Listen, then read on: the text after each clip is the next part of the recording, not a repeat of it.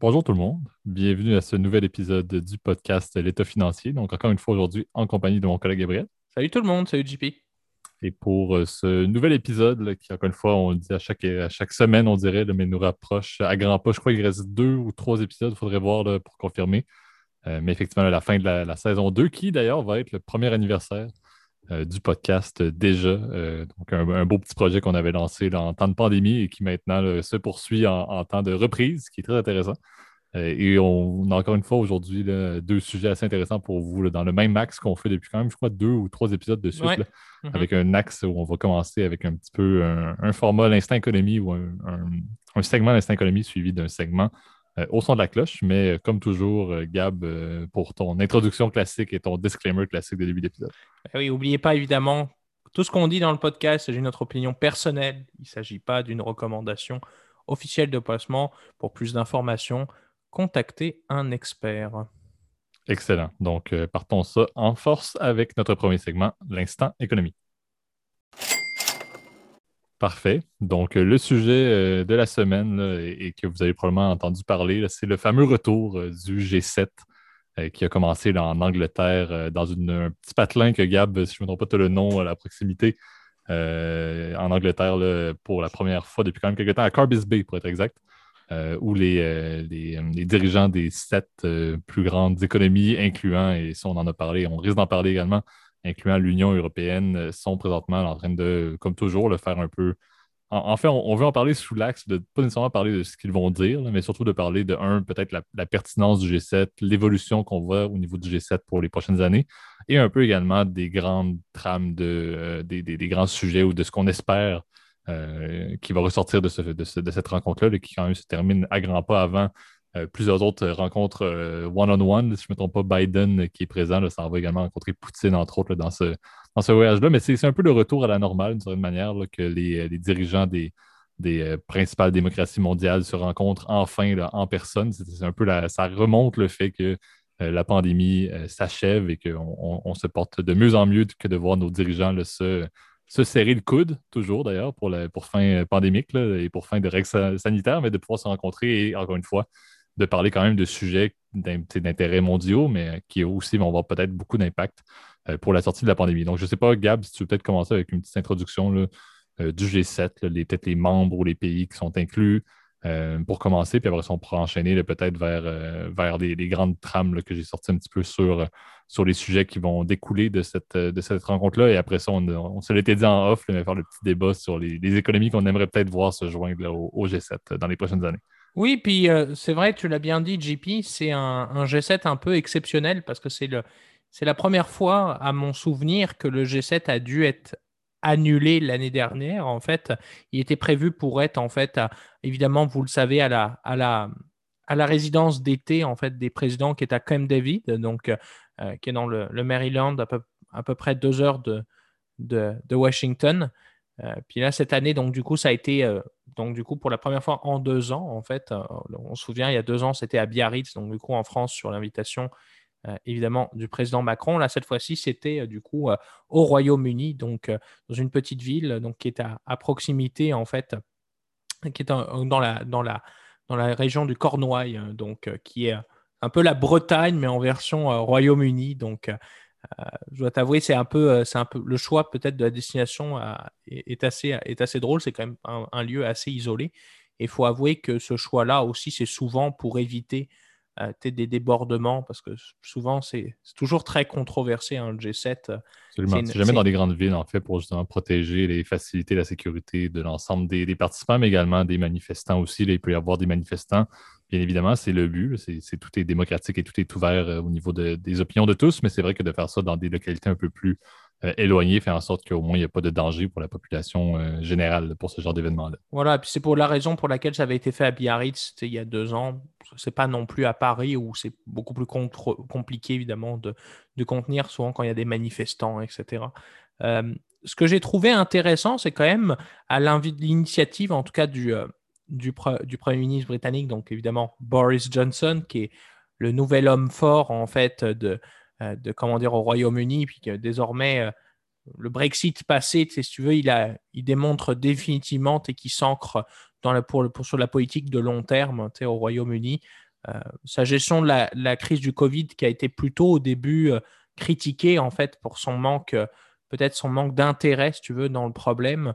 Et finalement, et c'est plutôt même plutôt bien démerdé en fait dans la phase de la vaccination. On, a prié le Royaume-Uni en fait comme l'une des premiers États en fait avec Israël à pouvoir, c'est ça, avoir accès au vaccin. En l'occurrence, c'est sûr que le Royaume-Uni se basait beaucoup sur le, fameux AstraZeneca, évidemment, pour, pour lancer sa campagne. Et euh, c'est vrai que ça a été l'un des sujets, effectivement, de, discussion. Hein. La, la, sortie de la crise du Covid euh, pose beaucoup de questions. C'est clair que la, la vaccination a beaucoup avancé ces dernières semaines et on voit des taux de vaccination qui commencent à dépasser les 50% dans la plupart des pays euh, qui ont été invités. Euh, je pense particulièrement à l'Australie qui a, une politique qui est peut-être un peu moins axée sur la vaccination, mais au moins sur le contrôle des entrées. Ils sont très très stricts là-dessus. Et c'est vrai que l'Australie a été invitée du coup, et exceptionnellement, donc avec euh, son Premier ministre qui est M. Scott Morrison. Euh, je trouvais ça intéressant aussi. Il y avait la Corée du Sud, qui est plutôt un exemple aussi de, gestion de crise assez bon, donc avec le président Moon Jae-in. il y avait aussi, je crois, l'Inde, mais qui qui n'étaient pas là, en tout cas en personne, finalement, ils ne viendront pas. Évidemment, la crise du Covid est pour le coup un peu plus critiquée euh, en Inde, étant donné que bon, on, sait ce qui se passe et on, on espère qu'évidemment les choses vont s'améliorer dans les, prochaines semaines pour eux. Exactement. Et puis, pour faire le, petit point rapide, effectivement, pour ceux qui ne sont moins au courant, le G7 officiellement regroupe effectivement l'Allemagne de base, en termes permanents, l'Allemagne, la France, l'Italie, le Royaume-Uni, le Canada, le Japon et les États-Unis incluant, comme tu l'as dit, deux invités spéciaux euh, pour, pour cette, cette occasion et également l'Union européenne qui est aussi présente. Oui, qui a un siège euh, comme permanent, effectivement. Exactement, mais qui n'est pas nommé en tant que nation, mais c'est effectivement une entité qui se rencontre assez. Normalement, c'est annuellement, si je ne me trompe pas, euh, et qui, encore une fois, va être perçue par certains comme étant un peu les, grands alliés des États-Unis, un petit peu la, représentation des, alliés des États-Unis. et va être un petit peu le, pointé du doigt par la Russie, par la Chine, qui, qui encore une fois, n'ont pas n'ont pas les mêmes mentalités. C'est un petit peu, pour certains, vu comme étant un alignement de la vision américaine et de la démocratie américaine au niveau des, grandes puissances euh, économiques. Certains vont dire aussi que c'est euh, un peu la, rencontre au sommet des pays riches. Euh, et encore une fois, c'est pour discuter de, problèmes qui ne sont pas les problèmes de tous, mais qui, encore une fois, sont souvent axés sur l'ensemble des politiques internationales de ces pays-là. tu l'as bien mentionné, le point de la, pandémie est un, très bon point. le, gros sujet au tout début était la redistribution des vaccins. Euh, comme on le sait, le G7 sont des économies qui avaient beaucoup d'argent et qui ont fait beaucoup, beaucoup, beaucoup de commandes et de garanties de paiement euh, pour des doses de vaccins. Euh, comme tu l'as dit, plusieurs pays, encore une fois, vont avoir atteint des cibles. Le Canada, on est, un peu loin du compte avec notre stratégie de faire une première vaccination à l'ensemble de la population presque si possible, mais qu'on ces deux vaccins, c'est presque pas fait. Euh, donc, il y avait quand même tout ce débat-là de dire quels vont. Il fallait que les, leaders, en tout début, je crois, devaient presque dire mais je vais promettre tel nombre de vaccins que je vais redistribuer d'ici je ne sais pas combien de temps. Donc, c'est sûr que c'est quand même un axe central. Euh, un autre point au-delà de ça, au-delà de la relance et, du support au niveau des pays un peu moins fortunés et un peu moins développés liés au vaccin, c'est le point clé également de comment est-ce qu'on peut gérer à l'avenir une crise sanitaire de ce genre-là. Euh, plusieurs personnes, les, sujets qui sont supposés être abordés sont vraiment basés sur le fait de faire attention au niveau des délais que ça va prendre pour mettre en place un, vaccin. On sait que ça a été quand même assez record pour la mise en place du vaccin actuel, mais il y avait quand même beaucoup de démarches administratives, de démarches bureaucratiques, de brevets, etc., qui ont fait un petit peu lever les boucliers dans certaines nations et même des nations du G7. Euh, parce qu'encore une fois, des grosses compagnies européennes, on, a parlé à l'époque de, de, Moderna, AstraZeneca et compagnie, euh, ont un peu des, brevets à vie presque d'une certaine manière, ils sont un peu garantis de pouvoir faire de la liquidité avec ce, vaccin-là, ce qui ne fait pas le plaisir de tout le monde. Mais c'est un des points. Un des points que j'ai beaucoup apprécié, que j'ai lu beaucoup là-dessus, c'est également la première rencontre en personne post-Brexit, euh, qui a quand même un impact assez notoire, justement, pour Boris Johnson, pour Emmanuel Macron, euh, Angela Merkel également, qui est bien évidemment la chancelière d'une grande puissance en Allemagne et le représentant de l'Union européenne fait en sorte que c'est quand même un, sujet intéressant parce que pour, euh, pour ceux qui sont en Europe vont le savoir, euh, le Brexit a quand même été appliqué, c'est confirmé, c'est en place, c'est progressif, mais il y a quand même encore quelques petits points de, euh, divergence, malgré le fait que c'est appliqué. On parlait des pêcheries, je crois, qu'on a fait un, petit point rapide dans un des, dans un des sujets. il y a quand même beaucoup de, complexité dans la relation entre la France et le Royaume-Uni qui était abordée dans une rencontre un à un entre Macron et Boris Johnson. Et je sais aussi qu'il y a plusieurs éléments sur l'Irlande du Nord, selon ce que j'ai lu, qui causent aussi beaucoup de problèmes présentement euh, dans l'application du Brexit. Donc, ce qui est quand même intéressant, et moi, ce que j'aime, si on peut dire de la formule actuelle du G7, autre que bon, le fait tous les points néfastes que je vous ai dit au tout début, euh, c'est quand même le fait qu'il y a plusieurs sujets clés qui doivent être abordés et que c'est le moment par excellence parce que les leaders n'ont pas le choix, encore une fois, aussi pour la vision PR de ce monde, la vision publique de ce monde, d'aller encore une fois, en bon québécois, on va dire laver leur linge sale, mais il faut qu'ils aillent faire des choses. Il y a des trucs à régler quand Macron est face à Boris Johnson. Oui, il y a tout le, décorum qui doit s'appliquer, mais il y a quand même des sujets clés qui sont abordés qui ne le sont pas lorsque ces leaders-là doivent s'occuper des enjeux de leur propre nation. Même affaire pour le Canada et les États-Unis. C'est un autre très bon exemple. Trudeau et Biden ne sont pas constamment en contact, mais il y a tellement eu de d'aspects néfastes dans la relation euh, canado-américaine depuis les dernières années. C'est ce que j'allais te dire, effectivement. C'est très intéressant qu'ils puissent être face à face et pouvoir aborder justement les tarifs, pouvoir aborder le nouvel accord de libre-échange. Donc, c'est le, seul aspect que j'aime du G7, c'est vraiment ça. on n'a pas le choix de parler des vraies affaires et on arrête de penser à ce qui se passe réellement dans notre propre pays le temps de quelques jours pour vraiment mettre en place des balises claires qui, indirectement, vont aider les citoyens euh, des, différentes nations. Donc, c'est ce qui est intéressant. Est-ce que c'est élitiste? Tout à fait. Est-ce qu'il y a des problématiques sur l'inclusion, comme, comme on risque d'en parler dans les prochaines minutes, de pays qui le méritent tout autant? Que des nations comme l'Italie, comme, euh, comme le Canada? On peut dire d'une certaine manière aussi, oui, on est une grande économie, mais on est à peu près, on est quelques millions de personnes. Ce n'est pas, pas non plus si important. Donc, il y a beaucoup de choses à, changer. On risque d'en parler sous peu. Oui, puis tu, tu l'as bien dit, JP, effectivement, la, en fait, le, problème qui se posait avec l'Irlande, c'est que temporairement, euh, euh, en raison de que, tu le sais, l'Irlande du Nord reste en fait dans le marché européen, donc dans les normes européennes, mhm. par exemple au niveau du, du dédouanage, bah, c'est sûr que ça, ça, crée, en fait, si tu veux, des contrôles, si tu veux, dans le port de Belfast et dans les ports, euh, si tu veux, irlandais. Et ça provoquait en gros des ruptures en fait de, de stock dans les supermarchés. Si tu veux, c'était un peu la, la folie. En fait, il est arrivé ce que tout le monde craignait en fait dès le début, c'est que aujourd'hui, il devient très compliqué, si tu veux, d'importer, si tu veux, au, Royaume-Uni à cause de ces nouvelles normes internationales, etc. Euh, sûr que l'accord qui a été signé, encore une fois, entre l'UE et le Royaume-Uni, prévoit des droits de douane beaucoup plus faibles, effectivement, puis des, des, partenariats économiques encore qui sont quand même assez rapprochés, qu'on peut comparer, euh, par exemple, à ce qui se fait euh, bah, tout simplement, par exemple, en, Amérique du Nord, donc avec euh, le, nouveau, euh, le nouvel accord de libre-échange nord-américain, qui ne s'appelle plus euh, l'ALENA, mais j'ai perdu son nom, USMCA, je crois que ça s'appelle ça. L'USMCA, bah, c'est le, le, même, c'est le principe est assez similaire. C'est qu'on on fait du business ensemble, on évite les droits de douane, mais on reste indépendant. On reste dans notre, dans notre petit, dans notre jardin séparément. Et je trouve que c'est, c'est une logique, si tu veux, qui est, qui est applicable en fait dans beaucoup de pays c'est vrai, et puis ça, moi je trouve que c'est quand même le point que je trouve très pertinent quand même, et euh, qu'on n'a pas parlé jusqu'à présent. Il s'agit quand même du premier G7 du président Biden aussi qu'il faut, euh, mhm. il faut noter. Et j'ai remarqué tout de suite un climat, si tu veux, qui était beaucoup plus à l'aise, si tu veux, sur le multilatéralisme. tu veux, c'est, on revient dans une Amérique, si tu veux, qui euh, ne joue plus dans son propre, dans, pour son propre camp. C'est sûr que Trump était un peu euh, euh, Make America Great Again, hein, c'était vraiment son slogan. C'est moi, je travaille pour les Américains, je travaille pas pour la justice mondiale. Euh, mhm. Joe Biden revient progressivement dans ce fameux camp du multilatéralisme avec quand même le fait qu'il y ait des invités aussi exceptionnels pour le coup, donc le président Moon, donc du coup en, pour la, Corée du Sud, je trouvais que c'est une bonne chose et ça rapproche quand même des partenaires militaires et des partenaires économiques, si tu veux, de, de grands plans des États-Unis.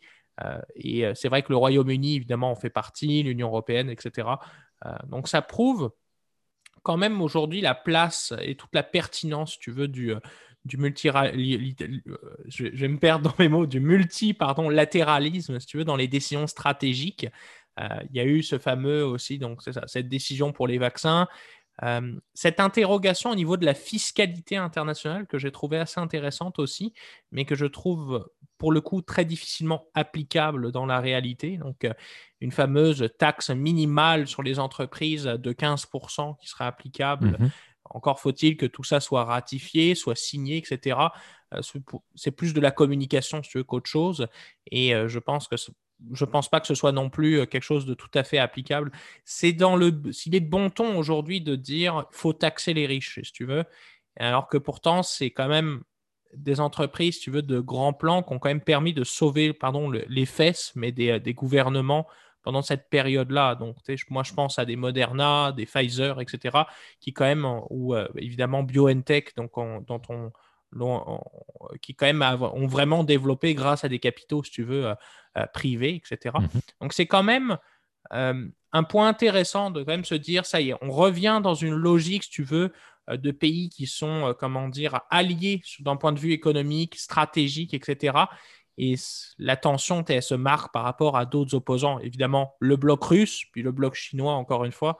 On en a déjà suffisamment parlé, je pense, dans les derniers épisodes, mais la tension est encore à son comble hein, dans ce Exact. C'est un très bon point. Puis tu vois, c'est vraiment l'approche, comme tu dis.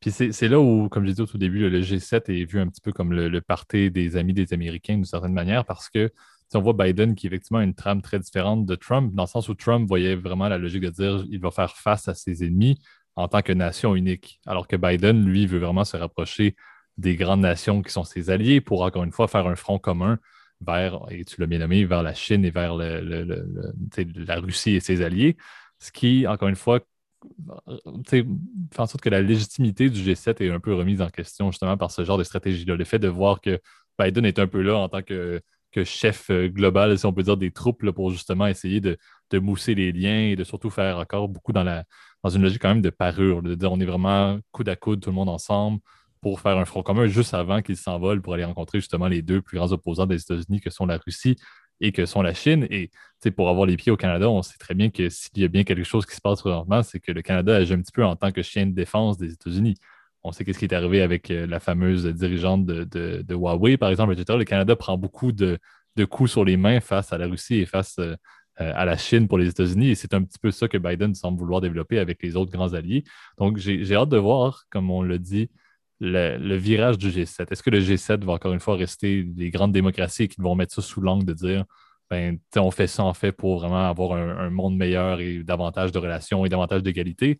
Ou bien est-ce que ça va être plutôt vraiment dans les prochaines années, ça va revenir à une clique, encore une fois, certes démocratique et certes basée sur le libre-échange et sur, des, valeurs de libre-expression qui sont, qui sont très valables et qui sont très bonnes, mais qui sont encore une fois un petit peu le parti pro-Amérique par rapport à justement la Chine et à la Russie qui sont de leur côté. Donc, c'est ce qui va être intéressant.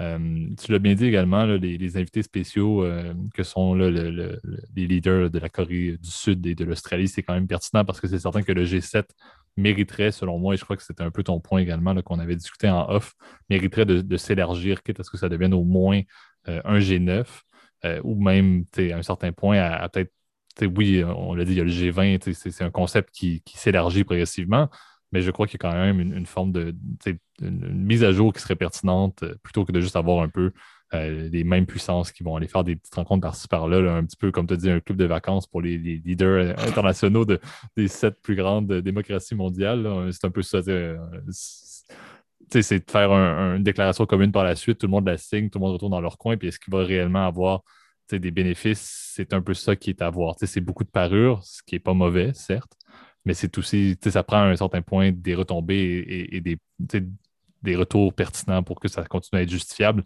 dans son format à 7. Oui, et puis après, c'est vrai, tu l'as bien dit, JP, le, le, comment dire, le G20 existe, hein, bien évidemment. Donc, le, groupe des 20, pour le coup, inclut la Russie et la Chine. Hein. C'est ça la, petite différence. Euh, mais il inclut aussi des pays, on va dire, un peu plus. Et ça, c'est pas pour être, encore une fois, négatif, loin de là. Là, on était des pays qui sont euh, moyens, entre guillemets, qui ne sont pas aussi, euh, comment dire, avancés, je dirais, technologiquement, puis militairement, etc. Euh, un bon exemple que, je peux avoir, c'est l'Argentine et le Brésil qui font partie effectivement du G20. La Turquie, je sais, en fait partie aussi. Mhm. par contre, c'est vrai que tu vois, moi, ce que je trouve, tu vois, par exemple, dans le, G7, la présence de l'Australie, je trouve, est assez, assez notoire, alors que pour le coup, elle a une stratégie économique. C'est un pays très occidentalisé, hein, l'Australie. Puis, euh, même chose, j'avais pensé aussi à la Corée du Sud. Je trouve qu'il y a quand même, pour le coup, est un allié, un partenaire militaire, économique et de premier choix pour les autres pays membres. Absolument. C'est moi, tu vois, je rajouterais même un dernier. Et puis, c'est pas encore une fois, c'est là où je crois que l'espèce de, grosseur de l'économie ne devrait pas impacter forcément la présence dans le G7 dans son format actuel.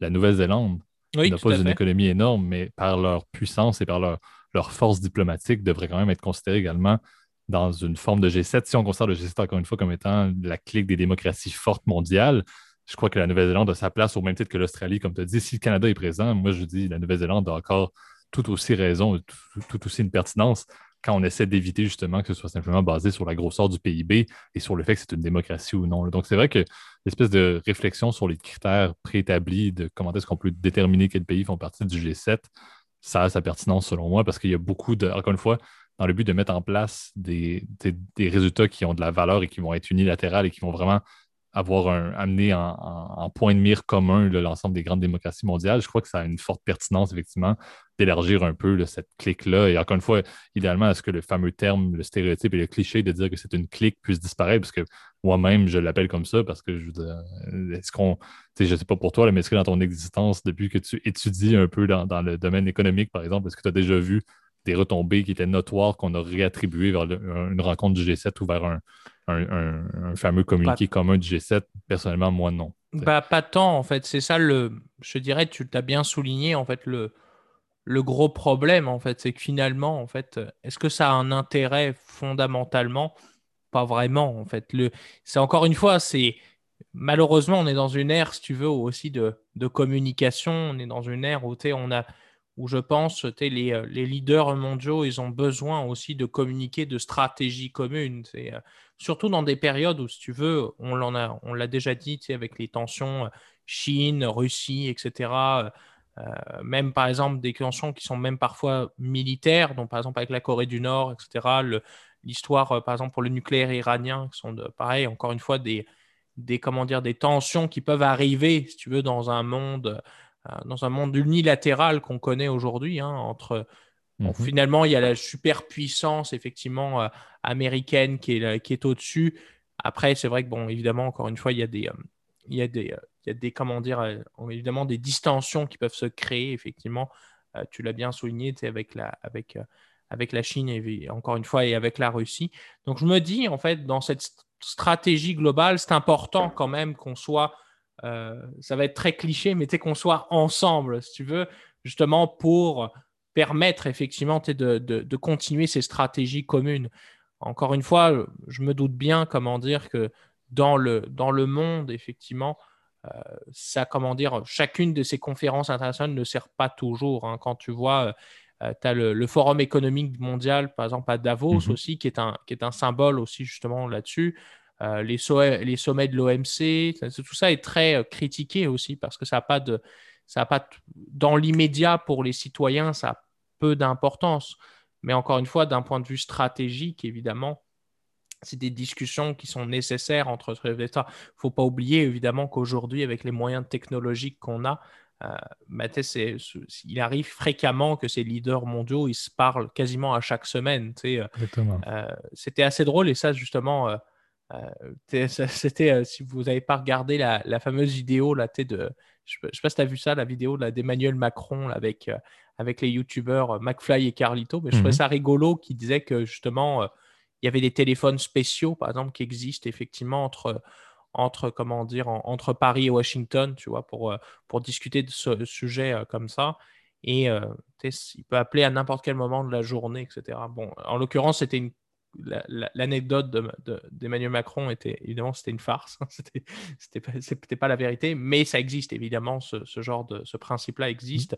Même chose avec les partenaires stratégiques que sont bah, par exemple le Canada qui est quand même euh, autre et d'ailleurs c'est drôle parce que j'étais en train de regarder pendant que tu parlais aussi, euh, je, je regardais l'Espagne ne fait pas partie du G7 aussi. C'est assez drôle. Effectivement. Ben, D'où l'aspect curieux. Encore une fois, le, bah, G7 encore une fois une trame quand même assez importante sur la partie post-Deuxième Guerre mondiale avec la présence de l'Italie euh, et du Japon. Euh, donc, c'est comme on l'a dit, je crois que c'est un peu la, conclusion du, euh, de ce, de, ce segment-ci pour l'épisode. C'est de dire, encore une fois, et c'est ce qu'on se dit peut-être à chaque année d'une certaine manière, mais laissons la chance de voir quelle va être la déclaration commune. Laissons la chance, encore une fois, d'espérer que post-pandémie, ces déclarations-là vont pouvoir avoir de réels impacts. Euh, au niveau du monde en général, mais aussi des économies qui, sont concernées dans le G7. Et espérons, si ce n'est pas le cas, qu'à un certain point, justement, comme tu l'as dit, ben, ce genre de rencontre-là puisse évoluer vers une, inclusion de d'autres démocraties, par exemple, parce que ça reste pertinent, mais je crois qu'il y a plusieurs autres sièges qui pourraient être comblés. Et comme tu l'as dit aussi, le fait que les technologies permettent d'avoir des discussions en tout temps, mais ben, de peut-être mettre moins l'accent sur l'aspect un peu photoshoot, en bon anglais, de ces rencontres-là, qui sont vraiment plutôt des annonces serrer la pince euh, devant les caméras mondiales pour que ça fasse du bon branding pour, pour si on peut dire, à la fois les leaders nationaux, mais également les, pays qui sont concernés. Donc, espérons que ça passe moins de la parure et que ça évolue moins de la parure vers le concret. Euh, je crois que ce serait bien gagnant pour tout le monde et c'est ce qu'on va espérer. Encore une fois, euh, suivez bien ce qui se passe. La déclaration devrait sortir sous peu. Euh, donc, peut-être même en tout début de semaine prochaine, quand l'épisode va être, va être officiellement publié. Donc, regardez bien quelle va être la déclaration. Voyez encore une fois qu'est-ce qui touche, bien évidemment, votre nation. Et on verra bien quel va être le constat l'année prochaine. Donc, je ne sais pas si tu avais un point que tu voulais rajouter avant qu'on passe à notre deuxième segment. Maintenant, on peut y aller, effectivement. Excellent. Donc, allons-y avec le au son de la cloche. Parfait. Donc, euh, le sujet euh, qui, encore une fois, va être euh, clairement un des points également abordés dans l'aspect financier et économique, selon moi, de la rencontre du G7, du sommet du G7.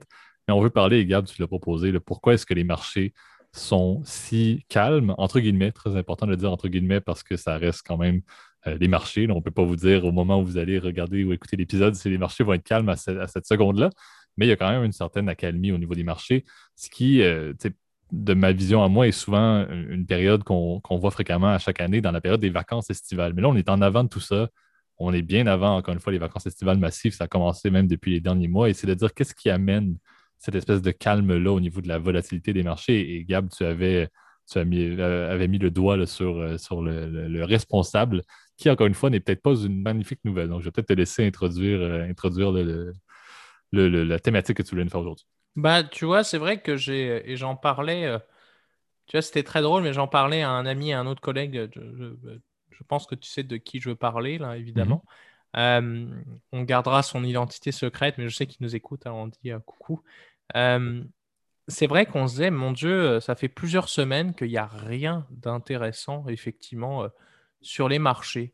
Et je me dis, c'est vrai qu'effectivement, il y a l'effet vacances, tu veux, qui s'est, qui s'est fait, comment dire, qui s'est fait sentir. Alors, l'effet vacances, c'est tout simplement, c'est que l'été, les marchés sont moins actifs parce qu'évidemment, les, les, comment dire, les, euh, il y a moins de deals qui se font à, cette période-là. Il y a déjà eu effectivement les premiers résultats trimestriels qui sont déjà tombés, si tu veux. Mmh Alors il y a un peu d'accalmie effectivement, donc beaucoup moins de volume aussi qui se transige effectivement sur les marchés.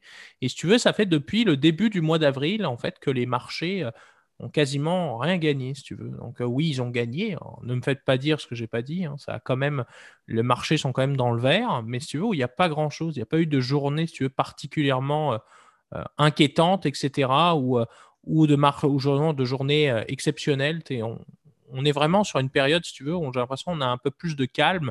C'est sûr que il y a eu les, les questions par rapport à l'inflation, si tu veux, qui se posaient beaucoup, hein, parce que évidemment. Mhm. Et d'ailleurs, c'est dans les nouvelles financières ces dernières semaines, on n'entend parler que de ça. Hein, tu vois, je, regardais avant qu'on commence l'épisode Bloomberg. Le premier thème, souvent, c'est un peu le, le, le, sentiment qu'il y a sur les marchés c'est qu'est-ce qui se passe? Bon, je vais voir Bloomberg. Bloomberg me dit la, préoccupation, c'est l'inflation. Je trouve que c'est quand même une, entre guillemets, une préoccupation qui est quand même pas si grave, je veux dire, au qui est moins bankable, on va dire ça comme ça, un peu moins euh, clickbait, tu veux. Mhm. qu'on, il y a quelques semaines, on avait, euh, en quelques mois, pardon, on a vu, on a vu GameStop, si tu veux, qui avait fait beaucoup couler d'encre. On a eu, comment dire, évidemment, le crash de mars dernier. Donc, on a, on a l'impression, si tu veux, qu'on est dans, ça, dans une période où il y a un peu plus de stabilité, où les marchés cherchent un peu plus de répit, se dire, bon, se console avec euh, évidemment, il ne faut pas l'oublier avec les dividendes parce que ça, ça mhm. n'est pas pris en compte, si tu veux, dans, le, dans les rendements des indices. tu veux. La distribution des dividendes n'est pas calculée, sur qu'elle est à rajouter, évidemment, en plus évidemment, des rendements du marché. Donc, c'est sûr que c'est une période particulière et je trouve qu'elle méritait, si tu veux, une, une micro-analyse aujourd'hui de, de qu'est-ce qui se passe en ce moment. Là. Absolument. Puis, comme tu l'as dit, c'est quand même assez intéressant parce que c'est à peu près à travers, puis encore une fois, corrigez-moi si jamais ce n'est pas le cas, mais la majorité des classes d'actifs sont quand même dans le même genre de situation. Souvent, on n'aurait pas pensé dans un contexte où on l'est maintenant en, sortant d'une pandémie, en sortant d'un impact de marché qui était épouvantable, d'avoir une accalmie dans l'ensemble des, des, types ou des, des, classes d'actifs. Même, on peut parler des tout ce qui est dans le monde des commodités. On sait il y avait tout la logique des futurs sur le prix de l'essence qui était négatif. Il y a eu tellement de gros chocs épouvantables dans l'ensemble des classes d'actifs que le fait que tout soudainement, non seulement tout a relativement bien repris, mais également tout soudainement se porte beaucoup mieux, se porte beaucoup plus stable et la volatilité, comme on l'a dit, existe toujours. Il y en a toujours. Ça, c'est la base des marchés. Mais la volatilité, la volatilité est quand même beaucoup moindre pour une période qui ne devrait pas l'être. Encore une fois, comme tu l'as dit, on a couvert la période des résultats euh, en Amérique du Nord. au, Canada, c'est en cours également pour le, je crois que le deuxième, si je ne me trompe pas, trimestre. Oui, ça va arriver. Exact, mais c'est vraiment une période qui est un peu euh, curieuse. Tu l'as dit, l'inflation n'est pas le truc le plus trendy de l'histoire comme concept. C'est souvent, encore une fois, quelque chose qui va euh, effrayer beaucoup de monde. Euh, et on l'a dit, l'un des points clés également qui était en, grande discussion, c'est de dire ben, il faut quand même qu'il y ait une réalisation qui soit prise à un certain point sur le fait que nos nations sont endettées, nos gouvernements sont endettés. Et encore une fois, dans une période de relance économique comme on semble vouloir le faire présentement, ben, des gouvernements qui sont fortement endettés, des taux d'intérêt qui sont très bas, eh bien, à un certain point, ces taux d'intérêt-là ne seront pas éternellement très bas. Donc, c'est vraiment quelque chose qui va être curieux de dire si à la fois on a de l'inflation, et à la fois, on a peut-être une hausse des taux d'intérêt. Il faut quand même passer aux consommateurs là-dedans et aux, citoyens d'avoir des taux d'endettement qui vont être beaucoup plus élevés. Donc, l'intérêt qui va être payé sur la dette qui a été encourue dans les, dernières, les derniers mois et même la dette courante de tout le monde, de, tous les citoyens, va être plus élevé. Et l'inflation, encore une fois, ça a un impact sur les prix. Et on sait qu'il y a plusieurs personnes qui ont levé plusieurs, plusieurs, plusieurs drapeaux rouges au niveau des prix liés aux aliments. encore une fois, quand on parle d'inflation, c'est très rare qu'on va parler d'inflation euh, de, biens, euh, encore une fois, qui vont être pour des industries plus générales. C'est souvent pour les consommateurs. Donc, lorsqu'on commence à soulever le fait que les aliments vont coûter plus cher, on commence à toucher beaucoup plus de monde. Ça commence à tendre, les personnes tendent l'oreille de plus en plus. Donc, je crois qu'on n'est encore pas dans un contexte critique présentement. Mais à un certain point, le fait de voir euh, réellement des effets de l'inflation concrets, pas seulement le concept économique qui ne semble pas vraiment impacter la population, mais quand les personnes vont voir sur, le, sur leurs étagères le fait que le pain, par exemple, ou n'importe quelle denrée qui est basique au niveau de notre alimentation, par exemple, devient clairement plus cher, là, on risque de recommencer à parler. Encore une fois, c'est là où je crois que ce qui est intéressant, c'est que l'inflation peut amener une certaine stabilité, pas une stabilité, mais une certaine accalmie ou une tranquillité au niveau des marchés, mais assez rapidement, ça peut faire tout flancher. C'est un peu être sur le bord du précipice lorsqu'on commence à parler d'inflation. Ça peut être d'un bord comme de l'autre, selon moi. Oui, puis tu l'as bien dit, JP, effectivement. Euh, d'ailleurs, mon Dieu, je le dis souvent. Euh, mais euh, oui, c'est vrai que l'inflation, on peut la remarquer, même que même dans la vie de tous les jours, on peut la remarquer effectivement cet effet-là, même depuis deux ans, ce qu'on a vécu. Alors bon, on sort progressivement la tête évidemment du trou, mais c'est vrai que cet effet de l'inflation, euh, on commence à le voir tout de suite. Hein. On voit d'ailleurs que le panier moyen de, de supermarché, d'épicerie a, a, quand même beaucoup augmenté, je trouve. Moi-même, je le ressens, par exemple, dans un budget où, euh, tu euh, et là, je vous parle vraiment de, notre vie, etc. où parfois ça m'arrivait de sortir avec, par exemple, un sac à 75, par exemple, par semaine à 100 aujourd'hui ou à 80, 90. Et ça, c'est vrai que je trouve que c'est, particulièrement notable et beaucoup moins aussi de. Et ça, c'est un des problèmes qu'il y a eu, c'est qu'effectivement, tous ces incitatifs gouvernementaux, si tu veux, qui ont été lancés euh, pendant la pandémie, qui étaient quand même basés sur de la bonne foi, hein, encore une fois, c'était basé mmh plus sur. Évidemment, on ne veut pas que l'économie s'écroule, hein, ce n'est pas le but. Euh, bah, ces incitatifs-là, si tu veux, ils ont poussé, si tu veux, les, beaucoup de gens, si tu veux, à être quand même un peu plus patients pour leur reprise de travail. Et ce qui fait qu'en ce moment, c'est très difficile, par exemple, pour des restaurateurs, pour des, euh, pour des petits, par exemple, des supérettes, bah, d'embaucher. Et quand tu as de la difficulté à embaucher, qu'est-ce qu'il faut que tu fasses? Il bah, faut que tu augmentes les salaires. Donc, euh, c'est vrai que cet, cet impact-là, on le voit vraiment, véritablement là, de, de plus en plus. C'est ça, sur le panier de l'épicerie pas même plus tard que ce matin, mon cher JP, je tiens à te le signaler. on est allé dans un de nos restos, euh, on avait l'habitude d'étudiants d'y aller. Hein, on ne citera pas l'adresse parce que je veux pas qu'il y ait trop de gens qui, viennent après. Absolument. Euh, mais euh, j'ai été très surpris quand j'ai ça fait un an et demi qu'on n'avait pas été. Quand j'ai rouvert le menu, bah, tu vois que les prix ont augmenté. Donc, et c'est vrai que c'est bon, c'est pas non plus énorme, là, mais en pourcentage, c'est vrai que ça fait quand même une, petite différence. Et ça, c'est vrai que. Non, c'était pas loin du 20% je crois. C'était sur le coût euh, complet du menu. Si c'était pas à peu près un menu à 10 maintenant, c'était quoi? C'était 13 à peu près, si on considère. Voilà. C'est une augmentation de 4 ce qui est absolument rien, concrètement, comme tu as dit, en termes unitaires. Mais si tu le multiplies. Absolument. Donc, c'est ça qui est intéressant. Puis, tu l'as bien dit, un, des points qui est quand même assez critique présentement, le fait que l'emploi ne revient pas le fait que plusieurs compagnies qui ne savaient pas justement la pandémie allait avoir quel impact avaient mis un peu en pause les embauches, encore une fois avec raison. C'était compliqué de, se dire est-ce qu'on va continuer à embaucher si on n'a aucune idée de ce qui va se passer au niveau de la performance de ces compagnies-là, des revenus de ces compagnies-là, finalement se retrouvent à devoir se revirer rapidement en voyant qu'officiellement l'économie semble tendre vers une reprise. Et on se retrouve avec un concept où là, on n'est pas capable de, comme de, combler des postes qui, il y a de cela à peine un an et demi, étaient comblés. Donc, on se retrouve un peu dans un, double tranchant où on avait peur de manière épouvantable d'avoir beaucoup de personnes et le chômage à la hausse, alors que là, en réalité, c'est qu'on a de la misère à faire baisser le taux de chômage, pas parce qu'il n'y a pas d'emploi, mais parce que les personnes, encore une fois, ne sont pas nécessairement au rendez-vous euh, pour combler des postes qui, encore une fois, et ça, c'est tout à fait logique. Moi, je pense souvent à des collègues qui étaient aux études ces personnes-là, plutôt que de rentrer sur le marché du travail, ont décidé de poursuivre leurs études. Les personnes sont rendues beaucoup plus qualifiées. Ça a été le cas de plusieurs personnes également qui avaient perdu leur emploi pendant la pandémie, sont retournées aux études, sont rendues plus qualifiées, et tu l'as bien dit, ne vont peut-être pas retourner dans un emploi de service comme quelqu'un qui est serveur ou caissier, par exemple, parce que cette personne-là a profité de son contexte, encore une fois, d'emploi ou du fait qu'en tant qu'étudiant, il n'y avait pas beaucoup d'emplois disponibles pour poursuivre son, développement, pour poursuivre sa, sa quête d'expertise, qui fait en sorte que maintenant, ces personnes-là vont être appelées à changer complètement de domaine et rentrer dans des, dans des domaines, si on peut dire, qui n'ont peut-être pas la même ouverture d'emploi présentement. Et c'est ce qui est un peu malheureux. Donc, on a vraiment une, gamme de, travailleurs qui sont en recherche d'emploi, qui sont maintenant beaucoup plus experts qu'ils étaient euh, il y a un an et demi alors que les postes qui se réouvrent étaient ceux qu'ils avaient à l'époque, qu'ils ont laissés vacants par leur, fois, leur perte d'emploi malheureuse, malheureuse à l'époque. Après, après excuse-moi de t'interrompre, JP.